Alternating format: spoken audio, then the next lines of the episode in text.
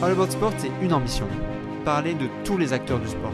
Dans nos podcasts, vous trouverez des interviews avec des sportifs professionnels pour nous parler de leur carrière, des périodes phares de leur vie, mais aussi de sujets de fond pour mieux comprendre leur quotidien. All About Sport, c'est aussi le fait de parler de personnalités de l'ombre, que ce soit dans des clubs, dans des événements, mais aussi des créateurs d'entreprises dans le sport. Maintenant, à vous de jouer, n'hésitez pas aussi à nous suivre sur les réseaux sociaux, notamment Twitter ou Instagram, où on se fera un plaisir d'échanger avec vous. Pour ceux qui sont fans de contenu vidéo, sachez que chacun de nos podcasts sont aussi disponibles sur la plateforme YouTube. Sur ce, asseyez-vous confortablement et bon podcast Bonjour Olivier Goldstein. Déjà, merci beaucoup euh, d'avoir accepté cet échange euh, avec moi pour un nouvel épisode, pour parler d'un nouveau métier, puisque ben, vous, avez créé, en tout cas, vous avez euh, plusieurs activités, mais l'une d'entre elles, je trouve, est, particulièrement intéressante, puisque vous avez créé un programme de visite pour le, stade du Camp Nou. D'abord, avant de commencer, avant d'entrer dans les détails, comment allez-vous et est-ce que aussi le confinement et le déconfinement, ça a pu reprendre un peu les visites ou pas du tout? Alors, euh, bah, écoute, euh, pour le confinement et le déconfinement, alors bah, c'est très simple. Hein, euh, donc, pour te faire rapidement l'histoire, hein, donc moi, je, en 2015, je décide de, suivre ma passion qui est d'être journaliste sportif. Donc, j'avais jamais fait ça, mais j'avais envie de faire ça depuis que j'avais 10 ans, donc j'en ai 40 à ce moment-là. je deviens journaliste sportif en 2015 après un an d'études. je suis accrédité au Barça et tout ça, c'est super. Seulement, en parallèle, ben, effectivement, quand on commence journaliste, et eh ben, c'est pas un long tranquille. Donc, on me propose on propose une activité de, guide au Camp Nou euh, via des plateformes euh, euh, de, touristiques. Donc, une, qui s'appelle en l'occurrence les bons plans de Barcelone. Et en fait, donc c'est comme ça que je commence. En fait, je ne sais pas du tout que je vais être un bon guide ou un mauvais guide parce qu'en fait, j'ai jamais été guide. Mais je raconte une histoire sur le Barça, sur le fait que c'est plus qu'un club. et puis après, je partage tout ce que je sais de quand je vais dans les, dans les, dans les vestiaires et tout ça. Et puis bon, au final, je me suis payé pour parler football, donc ça va, ça me fait plaisir. Et puis c'est comme ça que ça commence. Donc voilà, ça commence en 2016. En 2019, on a eu le prix d'excellence de TripAdvisor. En 2020, on vient d'être élu Traveler's Choice pour euh, TripAdvisor. Donc ça veut dire qu'on fait partie euh, des 10% des meilleures activités, euh, tout, tout TripAdvisor confondu. Donc bah, c'est une belle reconnaissance. Et en fait, tout ça pour te dire qu'avec le confinement, effectivement, le 13 mars, tout s'arrête physiquement. donc j'ai lancé l'activité en ligne pour parler du Barça en talk show avec un journaliste sportif euh, qui marche maintenant très bien aux États-Unis et en Australie. Donc euh, ça, c'est une super euh, parce que c'est tous les gens qui peuvent pas voyager. Et puis après, cette année, on a vraiment très bien performé parce que en déconfinement, bah, effectivement, il y a 95% de touristes en moins à Barcelone cette année, donc forcément, ça joue. on devait ouvrir cette année, puis finalement, bah, on n'ouvre pas Madrid parce qu'il bah, n'y a personne qui va à Madrid, donc voilà, tout simplement. mais on a eu cette année régulièrement des visites tous les jours. J'étais encore ce matin, j'étais hier, j'étais avant-hier. Et en fait, euh, donc voilà, donc sur 500 personnes qui visitaient le Camp Nou chaque jour, nous on venait, euh, euh, quand on venait, on venait généralement à 4 ou 5 minimum. Donc en fait, ça veut dire que c'est une bonne, un bon ratio. Le jour où ils reviendront à 10 000 par jour, ça veut dire qu'on aurait 100 personnes par jour, donc c'est plutôt, c'est plutôt pas mal. Donc voilà, donc nous on est très contents et puis, et puis surtout très contents de pouvoir parler foot à nouveau et puis surtout les gens qui sont venus cette année et qui ont eu le courage de venir, euh, ils, ont, euh, ils ont eu un Camp Nou vide, euh, parce que comme 500 personnes sur 5 heures dans le Camp Nou, c'est rien. Donc en fait, ils, avaient ils pouvaient faire des photos où ils voulaient. on entendait des fois, on entendait le silence. C'était vraiment impressionnant. Voilà. Et, et, pour, parce que bon, je pense que les gens qui nous écoutent vont remarquer que tu parles français, ce qui est quand même particulier et qui montre aussi que voilà, tu as gravi aussi des, échelons et tu as réussi à, à, faire quelque chose que plein de gens rêvent, c'est-à-dire parler du, du, Camp Nou, parler du FC Barcelone, travailler entre guillemets pour eux. mais au départ, euh, bah, tu as été euh, étudiant, il me semble, en 1995, tu as intégré une école euh, de commerce en France.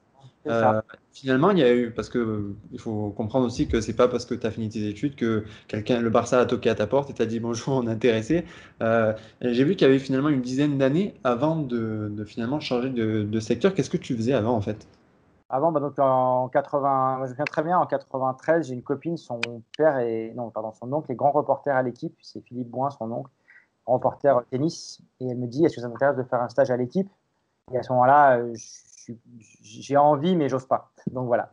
Et euh, il faut remonter dans les années 90, en fait, euh, et c'est ça, enfin, juste, je me permets de faire ça, de, dire ça par rapport à, votre génération d'aujourd'hui ou à tous ceux qui nous regardent. Aujourd'hui, il y a 30, il y a 20 ans, on n'avait aucun accès à l'information. Enfin, l'accès à l'information était vraiment très différent, ce qui fait que finalement, on était comment te dire là En fait, on avait que l'équipe. Le matin, tu allais acheter l'équipe et c'était ta seule source d'information. D'ailleurs, quand France Football dit que c'est la Bible du football, c'est effectivement, si tu voulais regarder, si tu voulais savoir quelque chose sur le foot, c'était là. Il n'y avait pas, euh, maintenant, il y a des talk shows, il y a RMC qui est toute la journée en train de faire des talk shows sur la radio, mais avant, il n'y avait rien. Il y avait, et donc, en fait, moi, j'avais, ça m'a fait peur. J'ai pas osé. Et alors que maintenant, et c'est pour ça que je dis aux gens, par contre, qui commencent, bah, maintenant, commence avec quelque chose parce que même si tu n'es pas connu, tu commences par, bah, tu vois, là, ce que tu fais des interviews, tu fais les, tu fais aussi un compte Insta, tu fais des vidéos YouTube, le, le, média qui t'intéresse le plus ou tu te sens le plus à l'aise, au moins tu commences par un truc et ça te donne déjà de l'expérience. Alors que bah, il y a 20 ans, euh, c'était euh, quasiment impossible. Quoi.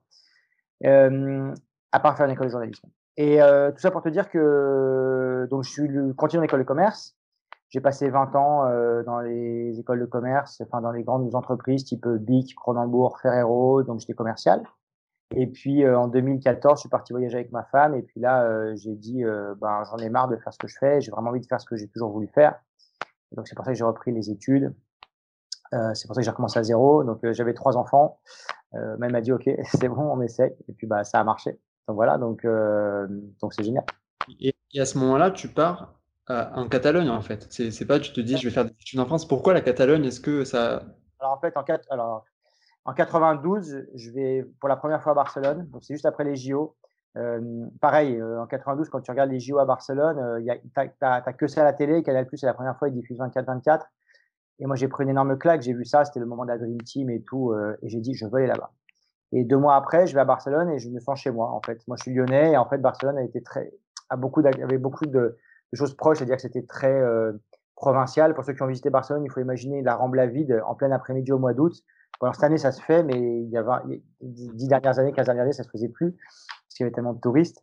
Donc je me suis sorti chez moi et donc je suis arrivé là-bas en 2004. J'ai travaillé à nouveau pour les grosses entreprises. Et puis euh, après en 2015, j'ai fait le saut.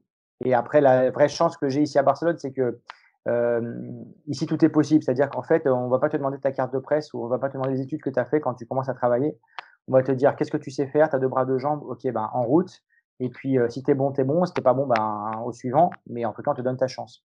en tout cas, il y a, on n'y a pas du tout. Euh, je me souviens d'un stade où j'ai voulu euh, aller m'accréditer une fois pour aller voir un match. On m'a dit que j'ai ma carte de presse? Je dis, mais attendez, je suis accrédité au FC Barcelone. On m'a dit, ah oui, n'as pas ta carte de presse, donc ça va être compliqué. Donc voilà. Donc on n'est pas du tout sur ce côté statutaire qu'il peut y avoir en France où si tu n'as pas fait telle étude ou tel machin, difficilement tu auras, ta, ta chance. Voilà. Et, et après l'université, donc d'abord tu intègres un média, c'est ça qui s'appelle euh, Beau Sport ou c'est ouais, ça, en fait, euh, par ça en fait? Euh, non, non, j'intègre une, une agence qui cherche quelqu'un qui, qui sait sur le foot parce qu'eux ils sont avec le Moyen-Orient.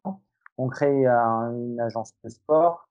Euh, et puis finalement, je me rends compte que moi, ce que je veux, c'est vraiment parler foot. Et puis donc voilà, donc, je, bah, donc nos chemins se séparent. Et puis bah, là, je me retrouve tout seul.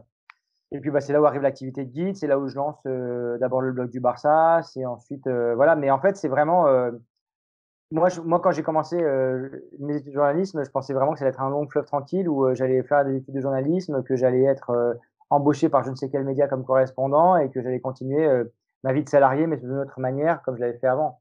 Et en fait, c'est en pratiquant que je me suis rendu compte que c'est pas du tout comme ça et que et que et qu'en fait euh, ça n'avait ça n'allait rien avoir, ça n'allait rien du tout avec ce que j'ai moi euh, imaginé mais que ça allait être tout justement euh, en fait aujourd'hui je suis un vrai entrepreneur. En fait aujourd'hui je, pense que les journalistes freelance faut pas se leurrer un journaliste freelance aujourd'hui c'est un entrepreneur. Alors ça peut faire gros mots pour certains mais en fait il faut savoir se vendre il faut savoir alors quand je dis se vendre c'est ça il faut savoir démontrer ce qu'on sait faire il faut savoir montrer ce qu'on sait faire il faut savoir trouver des sujets qui intéressent. Donc voilà. Après, il y a certaines choses qui aujourd'hui, moi, me gonflent dans, le journalisme parce que justement, à force de trop vouloir vendre, ça, ça, peut devenir n'importe quoi. Mais, euh, malgré tout, euh, je pense qu'effectivement, un journaliste aujourd'hui, c'est un vrai entrepreneur. Quoi. Et, bah, tu parles d'entrepreneuriat, ça, se voit d'ailleurs. La preuve en est que tu as écrit, certes, et tu as fait des talk shows que tu fais aussi actuellement, mais tu as créé aussi une visite du Camp Nou. Comment tu as eu cette opportunité? Bah, c'est les bons plans de Barcelone un jour que, qui me disent au fait, on a des gens qui nous demandent des visites au Camp Nou et on a personne. Des, visites, des, guides pour aller à la Sagrada Familia, il y en a. Pour aller euh, sur, les, sur, sur, dire, sur, le passage avec les Champs-Élysées barcelonais, il y en a. La Rambla, le quartier gothique, mais il n'y en a pas au Camp Nou. Est-ce que tu veux le faire? Je dis bah, ok, j'essaye. Et puis bah, ça marche, ça leur plaît. Et puis il y a un client qui arrive qui trouve ça bien, un deuxième qui trouve ça bien, un troisième qui trouve ça bien. Et puis après, ben, euh, au début, euh, les gens venaient pas trop me chercher. Et puis après, ben, en fait, comme c'est un produit tellement spécifique et que finalement il y a peu de gens qui font. J'ai très très peu de concurrence au Camp Nou aujourd'hui pour sur les visites euh, parce que parce que je sais pas pourquoi. En tout cas, c'est comme ça. Donc euh, Airbnb est venu me chercher, Get Your Guide est venu me chercher, euh, With Local est venu me chercher, donc plein de plateformes, plein de plein d'agences plein d'agences de tourisme. Donc en fait, ça fait qu'aujourd'hui euh, on a un volume conséquent et maintenant ils me demandent même d'aller à Madrid, donc de former des gens à Madrid pour faire la même chose à Madrid parce que finalement il y a un besoin. Euh, c'est finalement le, en Espagne en tout cas le, foot c'est de la culture euh, quand tu racontes l'histoire du Barça, c'est l'histoire de la Catalogne aussi. Quand tu racontes l'histoire du Real Madrid, c'est aussi l'histoire de Madrid et de l'Espagne. Euh, et de l'Atlético, etc. Mais je veux dire, les deux grands clubs en Espagne, c'est le Barça et le Real Madrid. Les gens, s'ils vont voir deux stades en, Espagne, ce sera ces deux-là. Et donc voilà, donc il faut déjà être bien là-dessus. Et, et, voilà, puis c'est super de pouvoir aussi. Moi j'adore le Barça, mais j'adore aller au stade du Bernabeu. Enfin, franchement, le stade est dingue. Euh, la culture autour du football là-bas, elle est dingue aussi. Enfin, c'est différent, mais c'est aussi, waouh, wow, c'est génial, quoi. Et, si justement bah, toutes ces plateformes sont venues te chercher, comme tu le dis, ou Madrid, c'est parce qu'il y a un savoir-faire pour toi. Euh, Fais-moi rêver un peu, qu'est-ce que tu proposes euh, dans ton activité en fait? Euh, Je mets les gens à la place des joueurs. Euh, tu vois, par exemple, on va prendre en photo là où Griezmann a signé son contrat, enfin, quand il fait juste comme ça à l'après. Donc voilà, les gens font comme des fous. On montre des photos de par là où passe Messi, on montre des photos, la photo du vestiaire visiteur, on a une photo où on montre là où il y a Cristiano Ronaldo. Quand on est dans le tunnel des joueurs, on dit aux gens euh, que bah voilà par où descend le Barça, par où descend les adversaires. Donc les gens qui veulent, tu vois, les gens viennent avec le maillot du Barça. Barça machin, puis dans le tunnel ils descendent pas au bon endroit. Bah non, bah tant qu'à faire, euh, tu vois, donc ils se mettent dans la peau vraiment d'un joueur. Donc nous c'est ce qu'on essaie de, enfin c'est, on les aide à ça et puis euh, et puis bah voilà et puis je pense qu'on est passionné. Donc en fait euh, au final euh, entre passionnés de foot, tu vois, on, parle et puis après on s'adapte. Mais comme on comme on adore ça et qu'on baigne là-dedans, les gens passent deux heures et puis surtout Surtout, tu peux aller au stade et voir. Mais si on te dit pas, ben voilà, c'est là.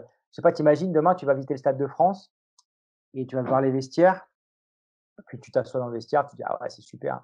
Mais tu imagines, tu vas dans le Stade de France et puis tu vas dans le vestiaire et puis on te dit, bah voilà, Zidane est assis là pendant la Coupe du Monde. Et les autres France-Brésil étaient assis là. Tu dis, ah ouais, ben, c'est une autre gueule. Bah, c'est exactement ça en fait. Euh, et puis, parce que là, on parle aussi du, du, Camp Nou, qui est un des plus grands stades euh, même du monde, enfin, plus de quasiment 100 000 places. Hein, c'est l'un des stades majeurs, et surtout en Europe.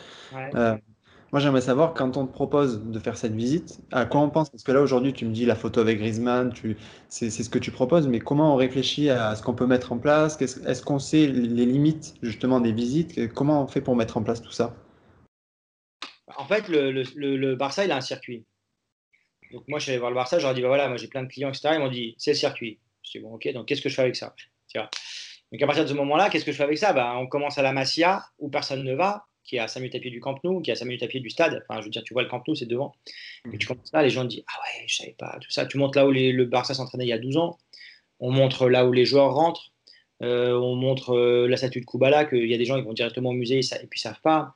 On explique pourquoi Neymar est parti, parce que tu vois la photo avec toujours Messi au milieu, tu dis bah voilà pourquoi Neymar est parti. Dans toutes ces choses-là, en fait, euh, tu, tu, rajoutes toi-même. Finalement, si c'est pour faire la même chose que bonjour, on rentre, on sort, au, final, euh, ça n'a pas d'intérêt. Il faut emmener les gens, il faut, euh, il faut trouver des, points à un moment qui se disent waouh, j'ai fait des trucs que j'aurais pas fait si j'avais été tout seul, tu vois. Donc quand tu me dis bah voilà les joueurs ils rentrent par là, voilà comment ils ce Messi il arrive par ici, Piqué il arrive par là, et puis tel jour il y a tel truc. Ici, les gens ils s'y croient quoi. Donc, euh, voilà. Euh, je pense que ce qui est vraiment important, c'est d'apporter une plus-value. Euh, souvent, euh, parfois les gens me demandaient avant, euh, mais qu'est-ce que vous faites en plus?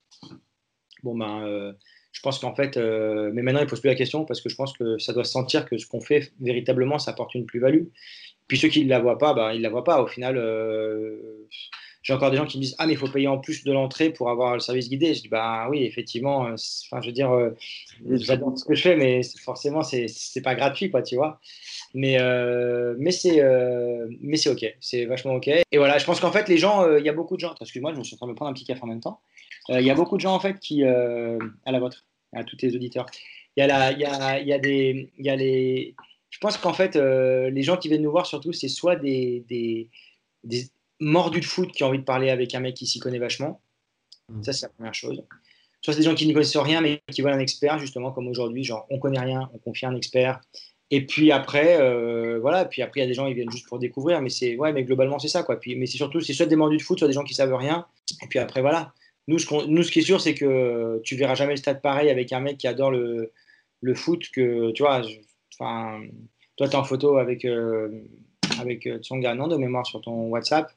Bon, bah, j'imagine que si demain tu vas à Montpellier et que tu vas avoir un tournoi de tennis et puis que tu as son gars qui te raconte comment il a échangé trois balles avec Djokovic l'autre jour, ça n'a pas la même gueule que si tu vas et que tu regardes son gars jouer, tu vois. Bon, bah, c'est ça, en fait la différence. C'est que tu deviens un vrai insider, tu as l'impression de toi-même aller derrière, les, derrière, le, derrière le rideau, tu as l'impression que toi-même, euh, tu as été là un jour et, et, tu, et, après, quand tu le regardes à nouveau à la télé, ça n'a plus rien à voir avec, euh, avec ce que tu as vu, euh, enfin, avec la fois précédente, simplement. Et, au niveau du. Parce que je me demande aussi, euh, c'est aussi ça les coulisses d'une mise en place et de ton quotidien. Euh, parce que je le disais tout à l'heure, 99 000 places, comment on s'organise Comment on, organise le flux? Est-ce que c'est pas compliqué? Tu, tu, es avec des personnes, il y a beaucoup de gens autour. Comment, comment ça se passe l'organisation? Est-ce que tu as un interlocuteur pour savoir les créneaux, les endroits où tu peux aller? Alors en fait, alors, les jours des visites, en fait, il y a maximum 15 000 personnes par jour, ce qui est déjà pas mal. Hein. Euh, qu'est-ce que je sais? Ah, C'est l'expérience. Je sais que il faut arriver à la première heure, à l'ouverture à 9h30, parce que c'est là où il y a le moins de monde, ou alors dans l'après-midi, mais qu'à 11h midi, c'est là où il y a le plus de monde. Donc ça, c'est vraiment la pire heure. Euh, c'est pas comme on croit, c'est-à-dire que euh, quand j'ai besoin, je demande, mais euh, j'ai beau dire, et ils ont beau me voir tous les jours, le Barça aujourd'hui n'a pas de communication avec nous, c'est-à-dire qu'il ne m'avertit pas quand il change la pelouse, il ne m'avertit pas le jour où c'est fermé, il m'avertit de rien, donc en fait on découvre où il faut être en veille tout le temps pour savoir ce qui se passe. Donc euh, voilà, donc on n'a pas cette communication fluide avec le club, mais euh, à la fois, je leur suis reconnaissant parce qu'ils nous laissent, euh, ils nous laissent travailler. Donc tu vois, il pourrait très bien, ça pourrait très bien être autrement. Ils pourraient dire, bah non, vous êtes dans mon musée, je veux pas qu'il y ait des guides dans mon musée, sauf les guides officiels du, Barça, tu vois. Donc, donc ça a des plus et des moins. et puis on est qu'avec des petits groupes, tu vois, on travaille avec, alors on travaille des entreprises aussi. Des fois, il y a 30, 40, 50 personnes, mais on travaille surtout avec des groupes de 10-12 personnes. Ça permet d'être quand même extrêmement réactif. Euh, ça permet d'être euh, flexible. voilà, donc ça, ça permet. Et puis, tu sais, quand ils t'ont vu dix fois, il y a un moment, quand tu leur demandes un service, tu vois, si tu leur dis est-ce que je peux passer par là On n'aura pas de raccourci, mais ils t'arrangent. S'il faut t'arranger, je sais qu'ils savent t'arranger aussi. Donc voilà, c'est pas tous les jours le cas. ça dépend des personnes. En fait, ça demande beaucoup, quand je parlais d'entrepreneuriat, là, c'est pareil, ça demande, mais c'est des qualités qu'ont des journalistes. Hein. Ça demande beaucoup d'empathie, de, savoir à qui tu demandes, comment tu le demandes. Euh, tous ces gens-là, en fait, qui travaillent au Camp Nou, euh, beaucoup gagnent le SMIC. Donc, il faut juste euh, leur parler gentiment, leur dire bonjour quand tu passes. Et c'est pas plus difficile que ça, en fait. C'est juste des qualités humaines, quoi. Et, toi, justement, qui avais plus de, 200 matchs, c'est quoi ton. Est-ce que tu as une anecdote aussi bien en visite que sur le jour de match, et un moment particulier que tu as pu vivre? Ah bah, En visite, une fois, j'ai vu un gamin pleurer en rentrant sur le terrain. C'était incroyable. Il était ah. tellement ému que le gamin, il, il descend dans le tunnel des vestiaires, il remonte, il se met à chialer. C'était. Euh, bah, je crois que c'est le plus bluffant. Quoi. Je veux dire, là, c'était incroyable. Ah, c'était vraiment. Euh, c'était vraiment incroyable. Après, en match, bah, il y a plein de trucs bien, hein, mais euh, c'est très difficile de dire. Mais, euh, mais, mais ouais, je pense qu'en match, tu vois, si on parle avec ton, ton média, la première fois que j'étais accrédité à Barça Retafe, je me souviens, c'était j'étais encore en, école, Barça Retafe, 5-0 en plus, c'était juste avant la finale de Berlin, un des derniers matchs de Xavi au Camp Nou. Et là, je suis en tribune de presse et c'est ma première fois que je suis accrédité. Ça fait 30 ans que j'en rêve. C'était bien. C'était bien. j'ai vu d'ailleurs sur ton, sur ton Twitter, j'ai même pas lu entier tellement que je voulais que ce soit toi qui me la raconte, mais euh, cette histoire avec, euh, avec Iniesta là. Ah ouais, ça c'était incroyable. Ouais, Iniesta, en fait, euh, Iniesta a beaucoup de chance. Tu vois, il est parti au bon moment parce qu'en fait, quand il part il y a deux ans, un peu comme Xavi, déjà, il part au sommet. Il part quand le Barça est encore bon. Et ça, c'est important. Et c'est pour ça qu'aujourd'hui, quand Messi a envie de se barrer, s'il y pense, ben, je comprends parce qu'en fait, comme ça arrive en fin de cycle, euh, il peut se bouffer deux, trois années noires. Et en fait, euh, finalement, la, fin de Messi, on retiendrait presque autant la fin que le début. Ce serait vraiment hyper dommage. Euh, et donc Iniesta part vraiment avec les honneurs parce qu'en plus, en plus, tu vois, s'il y a un mec comme Luis Suarez aujourd'hui s'en va ou quoi, on pourra même pas lui faire une fête de départ ou quoi, ou même, mettons même Messi, à cause du Covid. Donc ce serait vraiment, tu vois. Et Iniesta, en fait, il, donc il a cette fête au Camp Nou, etc. Et puis il y a tous ces trophées qui sont alignés. Et puis bah, à, la fin du, de la, à la fin de la cérémonie, je dis j'ai envie de m'approcher quand même, j'ai envie d'aller voir euh, les trophées, comment s'organiser, la scène, comment elle était. Et à ce moment-là, je suis en face de, je suis en face de la scène, et donc je suis, quoi, je suis à 5 mètres. Et puis en fait, je suis juste. En dessous de moi, il y a des, escaliers qui montent de la tribune présidentielle. Et je vois démarquer Nesta avec sa famille. Et il est là, tranquille, il se fait des photos. Et je me disais, waouh, c'est un truc de fou. Il était, revenu tout seul, se faire des photos, tout seul d'abord, et ensuite avec des potes. Et euh, c'était un moment de grâce parce que le Camp Nou était éteint, il fait nuit, il n'y a que ça qui est ouvert, il va partir. Euh, et, en fait, on était euh, deux, et on était deux journalistes à être là, tranquilles, à regarder ça. Et je me disais, waouh, je, suis un vrai privilégié. Quoi. Il n'y a pas de caméra, il n'y a pas de. Il y a, pas de, il y a, si, il y a le photographe du club parce qu'il immortalise ça pour Iniesta, mais c'était un vrai privilège. Quoi. Effectivement, tu vis le, métier de journaliste, tu le vis pour ces moments-là. C'est-à-dire qu'il y a des moments de grâce, c'est pas souvent. Et quand ça arrive, euh, tu te dis, ah ouais, je me souviens pourquoi j'ai fait ce métier, quoi. Enfin, pourquoi je le fais, quoi. Donc, tu vois. Euh, et, justement, moi, quand j'y suis allé aussi, ce qui m'a très surpris, c'est que je m'attendais vraiment à voir autour de moi 95% euh, de touristes. J'étais tout en haut et je me rendais compte que plein de gens se connaissaient. J'avais l'impression qu'il y avait la ville autour de moi, tous les gens. Ouais, alors effectivement, vu le match auquel tu es allé, ah. les, les, jours de gros matchs, les, les sociaux lâchent pas leur abonnement, ils vont au match. Et dans le stade, il y a 87 000 abonnés. Donc en fait, ça veut dire qu'il y a 87 000 locaux, si les locaux y vont. Mais tu vas voir après euh, n'importe quel match, euh, tu as 30-40 000, personnes qui viennent, euh, qui ont acheté une place. Donc voilà. Mais à Barça Levante, tu sais que le match va te permettre d'être champion. Les gens, ils lâchent pas leur place en fait ce jour-là. tu vois, c'est ça, c'est vrai le truc. Donc voilà. Donc et après, on va parler beaucoup de l'ambiance au Camp Nou. Bah, l'ambiance en fait, les gens ils trouvent que les, sociaux en fait, ils considèrent qu'ils ont payé pour un spectacle et ils veulent être divertis. Donc en fait, ils vont pas encourager l'équipe, sauf si vraiment elle est très bien. Et puis sinon, elle, euh, comment dirais-je? Et puis par contre, pour un Barça Madrid ou un Barça Liverpool, les gros gros matchs, là, le, public est derrière. Le public est derrière et le public, il envoie du bois. Parce qu'il n'y a pas besoin d'être. Euh, parce que l'enjeu dépasse tellement le, ce qui va se passer sur le terrain, c'est que à ce moment-là, le public veut quasiment que son équipe gagne à tout prix. Quoi, tu vois Mais c'est pareil au Real Madrid. Hein, euh, moi, j'ai vu un seul match au Real Madrid. C'était le Real Lyon il y a 10 ans et ça poussait énormément, mais c'était la des Champions. Bon, après, quand euh, Pjanic avait marqué ce jour-là, euh, j'étais seul à me lever dans la tribune, je me suis vite assis, parce que je me suis dit, putain, je n'ai pas avoir de problème. Mais le, il y avait un silence à ce moment-là quand Pjanic marque. Voilà. Mais, mais ça aurait été pareil au Camp Nou, hein, je veux dire, euh, c'était exactement la même chose. moi, je me pose une question aussi. On en a parlé un tout petit peu tout à l'heure. de la place aussi du foot à Barcelone, en Catalogne. Moi, j'aimerais savoir justement, toi qui vis l'atmosphère de, ce lieu, de cette ville, euh, pour toi, c'est quoi la place du foot en fait dans, cette ville pour les, gens en fait? Tout. Mais en fait, c'est normal. Euh, je vais te raconter une anecdote. Euh, j'ai rencontré des gens qui qui travaillent chez Nestlé, des, Catalans. Et donc, je leur dis, bah tiens, moi aussi, j'ai travaillé chez Nestlé quand j'avais 20 ans, tout ça. Il dit, ah oui, en Italie chez Nestlé. Il me dit, c'est bizarre en France. Il me dit, parce que le lundi, à la machine à café, vous parlez de votre week-end. Le mardi, vous parlez du programme télé. Le mardi, de la recette de cuisine que vous avez fait le soir d'avant. Le jeudi, de ce que vous allez faire dans le week-end. Et le vendredi, éventuellement, euh, d'une sortie que vous avez fait le jeudi soir. Il dit à Barcelone, euh, le lundi, tu parles du Barça. Le mardi, tu parles du Barça. Le mercredi, tu parles du Barça. Le jeudi, tu parles du Barça. Et le vendredi, tu parles du Barça. Et si tu parles pas du Barça, tu parles du Real Madrid ou de l'Espagnol, je ne sais pas. Mais tu parles foot. Euh, et en fait, pour moi, je l'ai identifié comme ça. J'en ai parlé à des amis espagnols et ils m'ont pas contredit. En fait, ici, il y a eu une dictature pendant 40 ans sous Franco. Et en plus, il y avait eu celle de Primo de Rivera dans les années 20. En fait, donc entre 1939 et 1975, en Espagne, quand tu disais que tu allais bien, tu étais suspect. Euh, quand tu disais que tu n'allais pas bien, tu étais suspect aussi. Donc en fait, euh, la seule manière pour... Et puis quand tu étais de gauche, alors je te dis même pas. Donc en fait, la seule manière en Espagne d'exprimer ton opinion sans la dire, en fait, au final, c'était de quel club tu es. En fonction du club que tu es, euh, tu peux définir ton opinion, politique. Alors, ce n'est pas tout à fait vrai, hein, évidemment, il ne faut pas généraliser. Il n'y a pas 100% des mecs du Barça qui votent à gauche et 100% du mec du Madrid qui votent à droite. C'est faux. Mais dans, les, mais, dans la grande largeur, c'est ça. C'est-à-dire que si tu es pour le Barça, tu as une certaine idée de euh, on est euh, plutôt libéraux, démocrates, euh, tu vois, alors que quand tu es, et de gauche surtout, voilà, et donc, en fait, je dis libéraux et démocrates en opposition à Franco. Hein. Et quand tu étais pour le Real Madrid, tu étais pour effectivement un régime fort, une Espagne forte, une Espagne unie, etc. etc. Donc, donc voilà.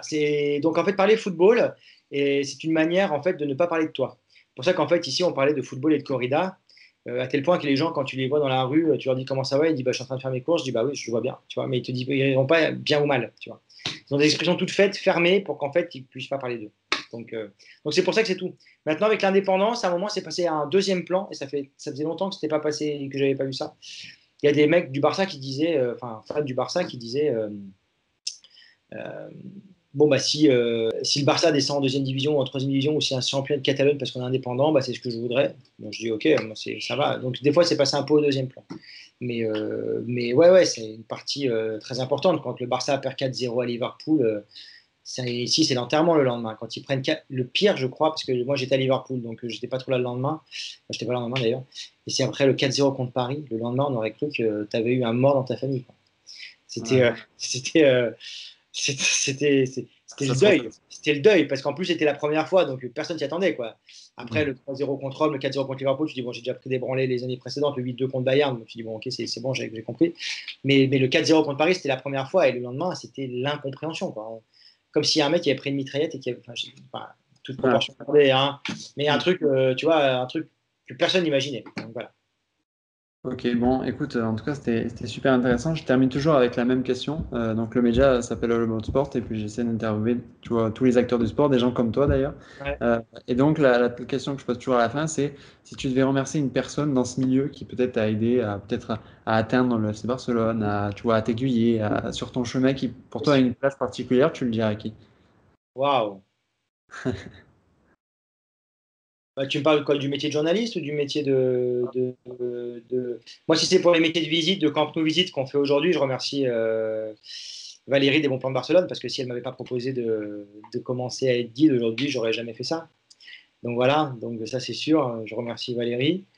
Euh, voilà, et puis après, je remercie ma femme de m'avoir euh, suivi et d'avoir cru, enfin de m'avoir autorisé à faire ce, ce, truc de fou parce qu'à 40 ans, recommencer à zéro avec trois enfants voilà, ouais. Je pense que c'est ça. Mais euh, parce qu'en fait, j'avais juste besoin que. Valérie m'a mis sur quelque chose que j'aurais jamais pensé et ma femme m'a juste donné l'autorisation. ouais, de donner l'autorisation.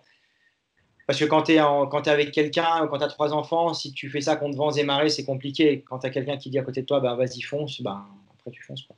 Voilà. Bon, bah écoute, merci beaucoup en tout cas. Bah, merci à toi, Hugo, c'était vachement bien, bravo. Ce podcast est terminé, n'hésitez pas à nous donner vos retours et puis nous on se retrouve bientôt pour un prochain podcast. Tchau, tchau.